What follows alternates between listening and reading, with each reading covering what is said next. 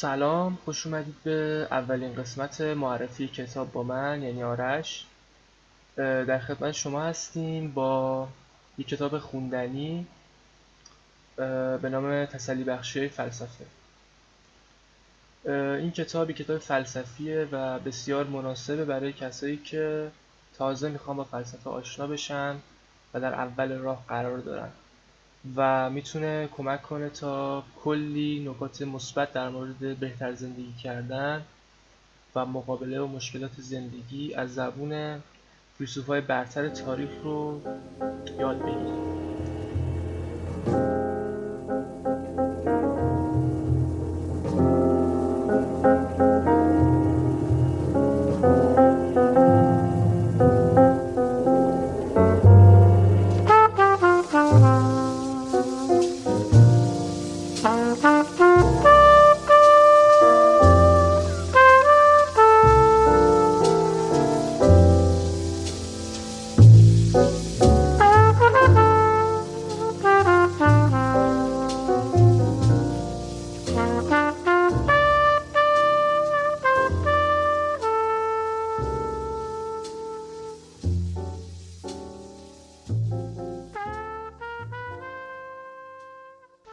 کتاب تسلی بخشی فلسفه اثر آلن دوباتن و ترجمه عرفان ثابتی کتابیه که اگه به فلسفه و نظرات فیلسوف ها راجع به بهتر زندگی کردن و پند و اندرز گرفتن از بزرگان فلسفه تاریخ علاقه دارید حتما بهتون پیشنهاد میشه.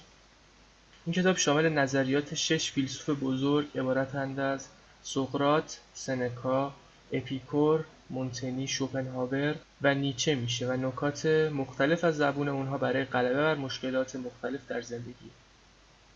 در پشت این کتاب نوشته شده که کتاب میکوشد تا با استناد به آثار شش فیلسوف بزرگ راه برای مشکلات روزمره ما ارائه کند.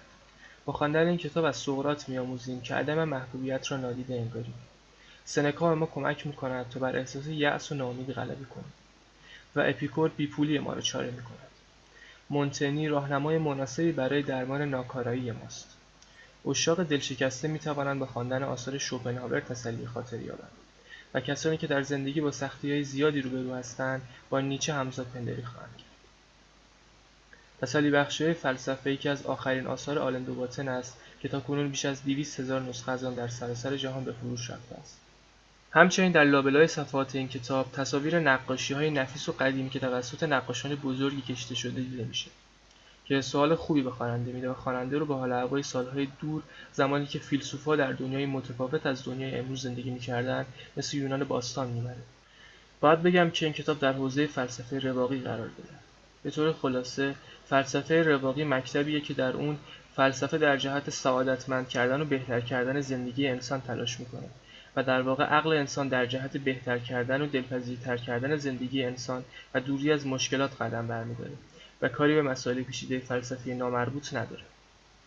در قسمتی از کتاب راجع به اپیکور می‌خونیم. آنهایی که شایعات را شنیده بودند باید از کشف علایق واقعی فیلسوف لذت شگفت زده شده باشند. هیچ خانه بزرگی در کار نبود. غذا ساده بود. اپیکور آب می نوشید نه و شامش نان، سبزی و به اندازه یک کف دست زیتون بود. او از دوستی خواست برایم یک کوزه پنیر بفرست تا بتوانم هرگاه خواستم زیافتی برای خود برپا کنم. چنین بود علاقه مردی که لذت را هدف حیات می‌دانست. در قسمت دیگه از کتاب از زبون نیچه می‌خونیم ولی سختی های هولناک مسلما آنقدرها هم اندوهناک نیستند. همه زندگی ها سخت هستند. آنچه برخی از آنها را رضایت بخشم می کند شیوه برخورد با دردها و رنجهاست. هر دردی به طور مبهم نشان می‌دهد که چیزی اشتباه است. این درد ممکن است بسته فرزانگی و قدرت ذهنی فرد مبتلا نتیجه خوب یا بدی داشته باشد. استراب ممکن است ترس را تشدید کند یا منجر به تحلیل درستی از چیزی شود که نادرست است. احساس بیعدالتی ممکن است به قتل بیانجامد یا به نوعی نظریه اقتصادی راهگشا. حسد ممکن است به تلخکامی بیانجامد یا منجر به رقابت با رقیب و خلق شاهکاری شود. در قسمتی از کتاب راجع به سقراط می‌خونیم. البته سقراط میپذیرفت که گاهی اوقات در اشتباه هستیم و باید به دیدگاه های خود شک کنیم. ولی نکته مهمی را اضافه می‌کرد تا ارتباط درک ما از حقیقت با عدم محبوبیت را اصلاح کنیم اشتباهات فکری و نادرستی شیوه زندگی ما را در هیچ موردی و به هیچ طریقی هرگز نمی‌توان صرفا با این واقعیت اثبات کرد که با مخالفت روبرو شدیم. آنچه باید نگرانمان کنند تعداد مخالفان ما نیست بلکه خوب بودن دلایل آنها برای این کار است. پس ما باید به جای توجه به عدم محبوبیت به دلایل عدم محبوبیت توجه کنیم. اینکه بشنویم تعداد زیادی از افراد جامعه ما را دچار اشتباه می‌دانند ممکن است هراسناک باشد.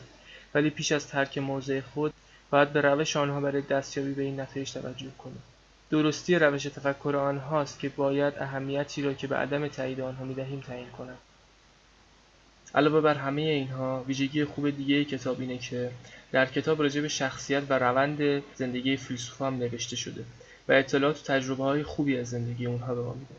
مثلا ما از بچگی تا پایان زندگی شوپنهاور او همراه میشیم و این باعث میشه فلسفه او رو بهتر درک کنیم. و در آخر باید بگم که ممنونم از اینکه به این پادکست گوش دادید. منتظر قسمت های بعدی باشید. همتون به خدای بزرگ میسپارم. خدا نگهدار.